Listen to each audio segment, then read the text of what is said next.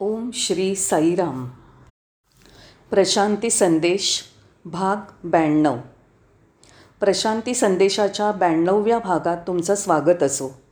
तुम्ही तुमचा वेळ दिलात त्याबद्दल अनेकानेक धन्यवाद. आजचा सकाळचा विषय आहे हे योग्य नाही. मी पुन्हा एकदा सांगतो हे योग्य नाही. आता या विषयाशी संबंधित काही मुद्दे आपण पाहूया. साधारणत आपले लोक म्हणतात मी माझ्या गुरूंकडे गेलो होतो. कोणाकडून तरी त्यांच्याविषयी समजलं. मी स्वतःही अनुभव घेतला आणि मी माझ्या गुरूंकडे गेलो. पण हे म्हणणं अक्षरशः चुकीचं आहे. तुमच्या गुरूंना निवडणारे तुम्ही कोण? मी माझ्या गुरूंना निवडलं. असं जेव्हा तुम्ही म्हणता तेव्हा त्याचा अर्थ घ्यायचा का? की तुम्ही तुमच्या गुरूंहून अधिक बुद्धिमान आहात? तुमचे गुरु शोधून काढण्याइतका तुमच्या जाणीवेचा स्तर उच्च आहे का? तुम्ही तुमच्या गुरूंना कसं ओळखाल? तुम्ही तुमच्यासाठी नेमके अचूक आणि उचित गुरु निवडाल याची खात्री कशी करणार? आपल्याकडे याला उत्तर नाही. मग आपण आपल्या गुरूंची निवड करत नाही असा निष्कर्ष काढला पाहिजे. जर आपण तेवढे प्रांजळ असू तर कोणतीही निवड करण्याची आपली पात्रता नाही हे आपण मान्य केलं पाहिजे. आपले गुरु आपल्याला निवडतात हे म्हणणं बरोबर आहे. वास्तवाला धरू नये. आपण त्यांची निवड करत नाही. आपली निवड करणारा तो आहे हे सत्य आहे. आणि काही जणं असंही म्हणतात मी माझ्या गुरूंना सोडलं. आता मी त्यांच्याबरोबर नाही.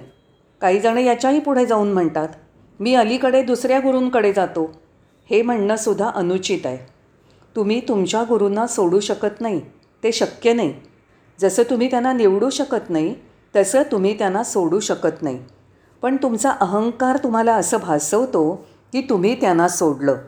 नाही गुरु एवढा दयाघन कृपाघन असतो की त्यानेच तुम्हाला सोडलं तरी तुम्ही त्याला सोडलं असा भाव तुमच्या मनात निर्माण करतो. तुम्हाला असं वाटतं की तुम्हीच तुमच्या गुरूंना सोडलं आहे नाही तुम्हाला तुमच्या गुरूंनी अगोदरच सोडलेलं आहे हे त्यातलं वास्तव आहे. प्रथम ते तुम्हाला सोडतात आणि तुमच्या मनात असा आभास निर्माण करतात की तुम्ही तुमच्या गुरूंना सोडलं आहे ही वास्तविकता आहे. आणि आपण काही विशिष्ट प्रसंगांनाही सामोरे गेलो आहोत. लोक सार्वजनिक व्यासपीठावर घोषित करतात. माझं जीवन माझे गुरु त्यांच्याशिवाय माझं जीवन व्यर्थ आहे. माझं जीवन गुरूंना समर्पित करतो. असं ते व्यासपीठावर बोलतात आणि काही काळाने ती व्यक्ती गुरूंच्या सान्निध्यात दिसतच नाही. का? जी व्यक्ती असे मोठे मोठे दावे करते की ते गुरुप्रित्यर्थ जीवन व्यतीत करतात त्यांचे गुरु हेच त्यांचं जीवन आहे मग ते गुरूंना सोडतात हे कसं काय? ते अचानक गुरूंना सोडतात कसे? म्हणून जेव्हा ते म्हणतात मी गुरूंना सोडलं आहे हे बोलणंही चुकीचं आहे मी अशा काही व्यक्ती पाहिल्या आहेत. मी त्यांची नावं घेणार नाही कारण ते अत्यंत संवेदनशील मुद्दे आहेत. काही जणं गुरूंना सोडण्याचं असंही कारण देतात. माझ्या पालकांच्या इच्छेसाठी मी तिथे गेलो. तर काही जण म्हणतात माझे पालक आजारी असल्यामुळे त्यांना तातडीने सेवा देण्यासाठी मला जाणं भाग होतं. अशी निमित्त किंवा पळवाटा काढून ते त्यांच्या गुरूंना सोडतात. मला अशी एक व्यक्ती माहिती आहे जी म्हणाली की त्या व्यक्तीला आत्मज्ञान प्राप्त करायचं होतं त्यासाठी त्याने गुरूंना सोडून हिमालयाची वाट धरली. ही काही उदाहरणं मी तुमच्यासमोर मांडली आहेत. ही सर्व बनावट प्रकरणं आहेत. मी हे वेगळ्या पद्धतीने मांडतो. तुम्ही तुमच्या गुरूंना स्वतः सोडून जावं अशी परिस्थिती तुमच्या गुरूंनी निर्माण केली. तुमच्या गुरुनी अगोदरच तुमच्या प्रस्थानाची योजना बनवली होती. तुम्ही त्यांना सोडून जावं. अशी परिस्थिती तुमच्या गुरूंनी निर्माण केली आणि तुम्ही त्यांना सोडत आहात असा तुमच्या मनामध्ये आभासही निर्माण केला असं म्हणणं उचित आहे. मी अशी असंख्य उदाहरणं देऊ शकतो. अनेक जणं असं म्हणतात स्वामींनी मला जा म्हणून सांगितलं. तर काही म्हणतात स्वामींनी मला प्रस्थान करायला सांगून आशीर्वचित केलं आहे हे सगळे भाव म्हणजे स्वामींनी तुमचा अहंकार जोपण्यासाठी आणि तुमच्या मनात अपराधित्वाची भावना राहू नये म्हणून तुम्हाला दिले आहेत. वास्तविक तुम्ही त्यांना सोडून जावं म्हणून त्यांनीच तशी परिस्थिती निर्माण केली. हा समजून घेण्याचा योग्य मार्ग आहे. मी तुम्हाला दुसरा मुद्दाही सांगू शकतो. ते तुम्हाला एक आभासी संधी देतात. ती खरोखरच एक आभासी संधी असते जी तुम्हाला असा विचार करायला भाग पडते की तुम्हीच तुमच्या गुरूंना निवडलं आहे त्याचप्रमाणे तुम्ही तुमच्या गुरूंना सोडलं आहे दोन्ही समज चुकीचे आहेत. तुम्ही त्यांना निवडलंही नाही आणि सोडलंही नाही. दोन्ही बाबतीत तो गुरूंचा निर्णय आहे. जेव्हा त्यांना वाटतं की तुमच्यामध्ये आवश्यक ती परिपक्वता नाही आणि तुम्ही दीर्घ काळासाठी त्यांच्या सान्निध्यात राहायला पात्र नाही तेव्हा ते तशी परिस्थिती निर्माण करतात आणि तुम्हाला सन्मानाने आणि कोणत्याही अपराधी भावनेविना ते स्थान सोडायला प्रवृत्त करतात. या सर्व कारणांकडे मी अशा दृष्टिकोनातनं पाहतो. अनेक लोक हे स्थान सोडताना ही सगळी कारणं मला सांगतात. वास्तविक रूढी परंपरेनुसार जिथे गुरूंची उपस्थिती असते दिव्य सान्निध्य असतं तेच तीर्थक्षेत्र होय. काशी काय आहे तुमच्या दिव्य गुरूंची उपस्थिती असते दिव्य सान्निध्य असतं ते स्थान. बद्रीनाथ केदारनाथ हे कशाचं प्रतिनिधित्व करतात? ही स्थानं आणि तुमच्या दिव्य गुरूंचं सान्निध्य दोन्ही एक समान आहे का? कारण तुम्हाला तुमच्या गुरूंच्या सान्निध्यात खराखुरा परमानंद प्राप्त होईल. अनेकांना हे स्पष्ट केलं गेलं आहे की तुमचे गुरु म्हणजे एक शुद्ध निर्मळ आरसा आहे. जेव्हा तुम्ही जाण्याची इच्छा करता तेव्हा तुमचं प्रतिबिंबही तुम्हाला म्हणेल तू जाऊ शकतोस. आणि जर तुम्हाला इथे थांबायचं असेल तर तुमचं प्रतिबिंबही तुम्हाला तेच सांगेल. स्वामी हे उदाहरण देतात. जर तुम्ही आरशासमोर उभं राहून नमस्कार केलात तर तुमचं प्रतिबिंबही तुमचा आदर करतं. या उलट जर तुम्ही आरशासमोर उभं राहून तुमची तर्जनी काळजी घ्या अशा अर्थाने दर्शवली तर प्रतिबिंबही तुम्हाला काळजी घेण्याचीच आज्ञा देईल. म्हणून जसा निर्मळ आरसा जसे तुमचे भाव दर्शवतो तसंच दिव्य गुरुही ते प्रतिबिंबित करतात. आरसा तुम्हाला केवळ तुमचं स्थूल रूपच नाही तर तुमची अंतर्जाणीव आत्मज्योती तुमचा अंतस्थ हेतू स्पष्टपणे दर्शवतो. ते म्हणजे अन्य काही नसून तुमचे गुरु आहेत. वास्तविक मला माहीत नाही की गुरूंच्या दिव्य सान्निध्यात असताना किती जणांना असं वाटलं की अंधकार नाहीसा झाला आहे दुःख दूर झालं आहे मनातली खिन्नता विषण्णता नाहीशी झाली आहे आणि जीवन एक उत्सव आहे समारंभ आहे. कारण एकदा लोक त्यांच्या गुरूंकडे येऊ लागली वरच्यावर भेटी देऊ लागली की ते वेगळेच होऊन जातात. इथे मी एक गोष्ट तुम्हाला नमूद करू इच्छितो की गुरूंचं दिव्य सान्निध्य याचा अर्थ केवळ भौगोलिक पातळीपुरता मर्यादित नाही किंवा स्थळकाळाशी मर्यादित नाही. तुमची तुमच्या गुरूंशी होणारी पवित्र तद्रूपता पवित्र संयोग पवित्र ऐक्य होय.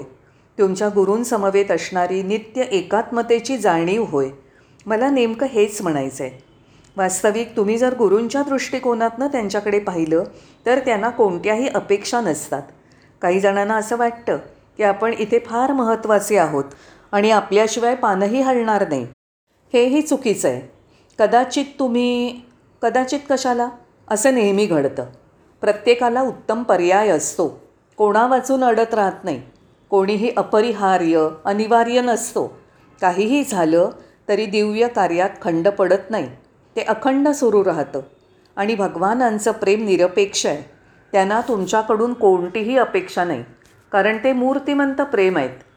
भगवान इतके दयाळू आणि कृपाळू आहेत की त्यांनी आपल्याला विनाशर्त स्वीकारला आहे त्यांनी आपल्याला कोणत्याही प्रकारच्या अटी किंवा शर्ती घातल्या नाहीत. आणि तुम्हाला अमुक अमुक प्रकारे बदल करावा लागेल अशी आज्ञाही दिलेली नाही. तुम्ही असं असायला हवं तसं असायला हवं असंही काही सांगितलं नाही. ना हुकूम ना आज्ञा. जसे जसे दिवस जातील तसा तुमच्या जीवनशैलीमध्ये उन्नतीच्या रूपात लक्षवेधी बदल दिसू लागेल आणि तो बदल तुमच्याकडून घडेल. आणि तोही कोणी तोंडी सांगून नाही किंवा कोणी आग्रह धरला म्हणून नाही. ही आपल्या जीवनातील खरोखर उल्लेखनीय गोष्ट आहे. गुरु असे असायला हवेत असे असायला नकोत असं भक्ताने गुरूंबद्दल विधान करणंही चुकीचं आहे. काही लोक स्वामींविषयी असं बोलताना ऐकतो स्वामींनी असं का केलं? त्यांनी असं करायला नको होतं. ते जास्त चांगलं झालं असतं. दुसऱ्या शब्दात सांगायचं तर तुमच्या गुरूंनी कसं असावं हे तुम्ही ठरवू इच्छिता हे चुकीचं आहे. तुमच्या गुरूंविषयी ठरवणारे तुम्ही कोण? कोण आहात तुम्ही? त्यांनी कसं असावं हे तुम्ही कसं जाणता? त्यांची दिव्य योजना काय आहे तुम्हाला काय माहीत? तुम्ही कसं जाणता? अलीकडच्या काळात आपण ऐकतो की शिष्यांनी कसं असावं ते गुरु सांगतात. शिष्य गुरूंना सांगतात की त्यांचं वर्तन आचरण कसं असावं? दोन्ही गोष्टी चुकीच्या आहेत. गुरु असे किंवा अशा प्रकारे कधीही सांगत नाहीत किंवा आज्ञा देत नाहीत. या अवस्थांतराला त्यांची अनुमती असते. यामधून परिवर्तन घडतं. स्वाभाविकपणे आपोआप विकास होतो उत्क्रांती होते. कोणतीही गोष्ट लादली जात नाही. गुरूंच्या दिव्य सान्निध्यातली ही अत्यंत विलक्षण घटना आहे. वास्तविक खरे गुरु सद्गुरू असतात. ते सर्वज्ञ असतात. ते अगदी पूर्णत सर्व जाणतात. त्यांना काहीही सांगण्याची गरज नाही. गुरु जेव्हा सर्वज्ञ असतात तेव्हा त्यांना काही सांगणं म्हणजे मूर्खपण आहे. कारण ते सर्व जाणतात. आपण आपल्याला माहीत असलेली गोष्ट सर्वज्ञ गुरूंना सांगायचा प्रयत्न करू लागलो तर स्वाभाविकच अशी परिस्थिती निर्माण होईल की ते त्याचा स्वीकार करणार नाहीत. ते ऐकणार नाहीत. आणि तुम्ही सुचवलेल्या सांगितलेल्या मार्गानुसार ते कृती करणार नाहीत. ते त्याचा स्वीकार करणार नाहीत कारण तुम्हाला माहिती नसल्याचं ते जाणतात. भक्ताने हे सुद्धा लक्षात घेतलं पाहिजे की तो म्हणजे भक्त इथे आहे तर त्याच्या गुरूंनी त्याच्या सर्व इच्छांची परिपूर्ती केली पाहिजे अशी अपेक्षा करू नये. अशी अपेक्षा करणं उचित नाही. प्रत्येकाला आपापल्या समस्या असतात. जीवनात चढ उतार असतात खाचखळगे तडाखे असतात. हे सर्व गुरूंनी दूर करावे अशी अपेक्षा आपण करू शकत नाही. आणि जर आपण अशी अपेक्षा ठेवली तर तुमचे गुरु कसे असावेत? याविषयीची ती तुमची केवळ कल्पना असेल जी चुकीची आहे. मित्रांनो आपण जसं वागतो आहे ते अनपेक्षित आहे. कारण परिस्थितीचं योग्य आकलन आपल्याला होत नाही आहे जसं आज आपण पाहतो गुरु त्यांच्या शिष्यांना त्यांचे गुलाम बनवतात आणि त्या बदल्यात गुरुनी शिष्य म्हणतील तसं करावं अशी शिष्यांची इच्छा असते. अशा प्रकारे ते एकमेकांना गुलाम बनवून या खेळाचा आनंद लुटतात. गुरु शिष्यासमोर आणि शिष्य गुरूंसमोर हुकमत चालवतात प्रभुत्व गाजवतात गैरफायदा घेतात. या सर्व गोष्टी अध्यात्माच्या नावाखाली चालतात हे चुकीचं आहे. आध्यात्मिकता म्हणजे बिनशर्त स्वीकृती. आध्यात्मिकता म्हणजे पूर्ण शरणागती विशुद्ध प्रेम. आणि आपण पाहतोच इथे अनेक चमत्कार होतात. आपण भगवानांना पाहतो आणि म्हणतो की स्वामी चमत्कार करतात. खूप पूर्वीची गोष्ट आहे. समर कोर्स चालू असताना एक दिवस प्रोफेसर गोकाक म्हणाले स्वामी चमत्कार करतात असं म्हणणं चुकीचं आहे अनुचित आहे. नाही ते चमत्कार करत नाहीत तर चमत्कार घडतात. मला तेव्हा त्यांच्या विधानाचा अर्थ लगेच उमगला नाही. काही दिवसांनी त्यांना नक्की काय म्हणायचं होतं ते मला समजलं. केवळ त्यांचं विशुद्ध प्रेम निस्वार्थ निरपेक्ष प्रेम ह्या गोष्टी घडवून आणतं. चमत्कार केले जात नाहीत. काही लोक म्हणतात मी इथे आलो. मी भगवानांचा हात घट्ट धरून ठेवला आहे मी माझी पकड सोडणार नाही. मी त्यांचा हातही सोडणार नाही. तर काहीजणं म्हणतात तुम्हाला माहिती आहे भगवानाने माझा हात धरला आहे माझं जीवन भगवान चालवतात. ते माझा हात सोडणार नाहीत. आई जसं हात धरून आपल्या बाळाला बरोबर घेऊन जाते तसा भगवानांनी माझा हात धरला आहे हे सुद्धा चुकीचं आहे. स्वामींनी एक उदाहरण दिलं. जेव्हा आपण आगगाडीने प्रवास करतो तेव्हा म्हणतो आता बंगळूर स्टेशन येईल. बंगळूर स्टेशन येईल. बंगळूर स्टेशन येतं का? नाही. तुम्ही बंगळूरला जात आहात. त्याचप्रमाणे जेव्हा तुम्ही बंगळूरहून तुमच्या गावी परत जाता तेव्हा तुम्ही म्हणता बंगळूर सोडलं बंगळूर सोडलं. बंगळूर सोडलं का? नाही. जेव्हा तुम्ही आलात तेव्हा बंगळूर तिथेच होतं. जेव्हा तुम्ही तिथून निघालात तेव्हाही ते तिथेच होतं. याचा अर्थ तुम्ही त्याच्याजवळ आलात आणि तुम्ही तिथून निघालात. बंगळूर आहे तिथेच आहे तसंच आहे. त्याचप्रमाणे आपण भगवानांचा हात धरला असेल आणि आपण त्यांचा हात सोडला असेल म्हणजेच हा दावा करणं खोटेपणाचं आहे की त्यांनी माझा हात धरला आहे हे चुकीचं आहे. आणि मग आपल्या हेही लक्षात येईल की काही लोक असं का म्हणतात? मला काही उच्च अनुभव हवेत मला सखोल जाणीव व्हायला हवी आहे म्हणून त्याच्या शोधार्थ मी दुसऱ्या ठिकाणी गेलो. मी असं ऐकलं की काही ठिकाणी ध्यानपद्धती अत्यंत सोपी आणि सुलभ आहे. तिथलं वातावरण हितकारक आहे अनुकूल आहे सहकार्यावर आधारित आहे म्हणून मी दुसरीकडे गेलो. हे सुद्धा चुकीचं आहे. का? एक साधं उदाहरण आहे. तुम्ही दार उघडता. मग काय होतं? दार उघडल्यावर तुमचं तोंड खोलीच्या आतील भागाकडे असतं आणि बाहेरच्या बाजूला तुमची पाठ असते. दार उघडल्यानंतर तुम्ही खोलीत जाऊ लागता. खोलीच्या आतील भागाकडे तुमचं तोंड असतं आणि म्हणून तुमची पाठ बाहेरच्या बाजूला असते. त्याप्रमाणे केवळ दिशा महत्त्वाची आहे. जर तुमचं तोंड आतल्या बाजूला असेल दार उघडल्यावर तुमचं तोंड खोलीच्या आतल्या बाजूला असेल तर तुम्ही गुरूंच्या सन्मुख असाल. तुम्ही बाहेरून आतमध्ये वळत आहात. एकदा तुम्ही त्या खोलीत प्रवेश केला की बाहेर कोणत्याही ठिकाणी चालू असलेल्या कोलाहलाचा तुम्हाला त्रास होत नाही.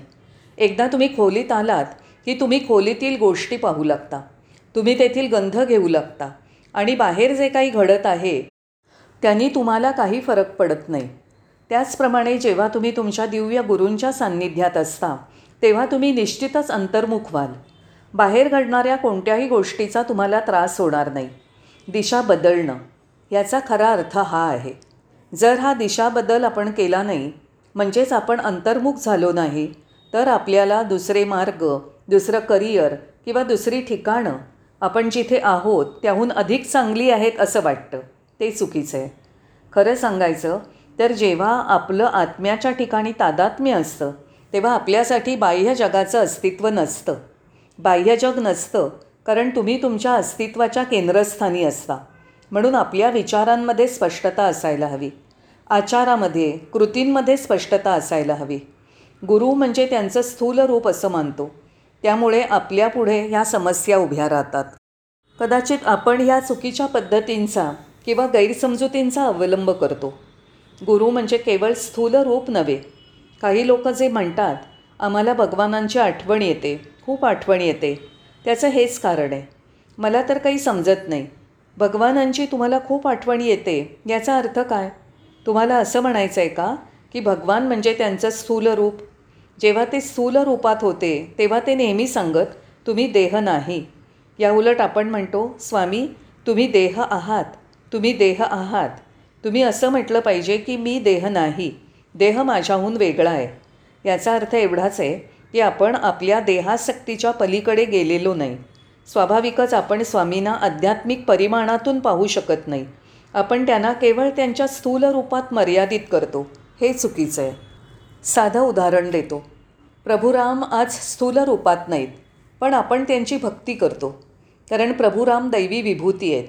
तसंच कृष्ण जीजस बुद्ध नानक झोराष्ट्र याही सर्व दैवी विभूती आहेत. म्हणून आपण त्यांच्याकडे त्याच दृष्टिकोनातनं पाहतो.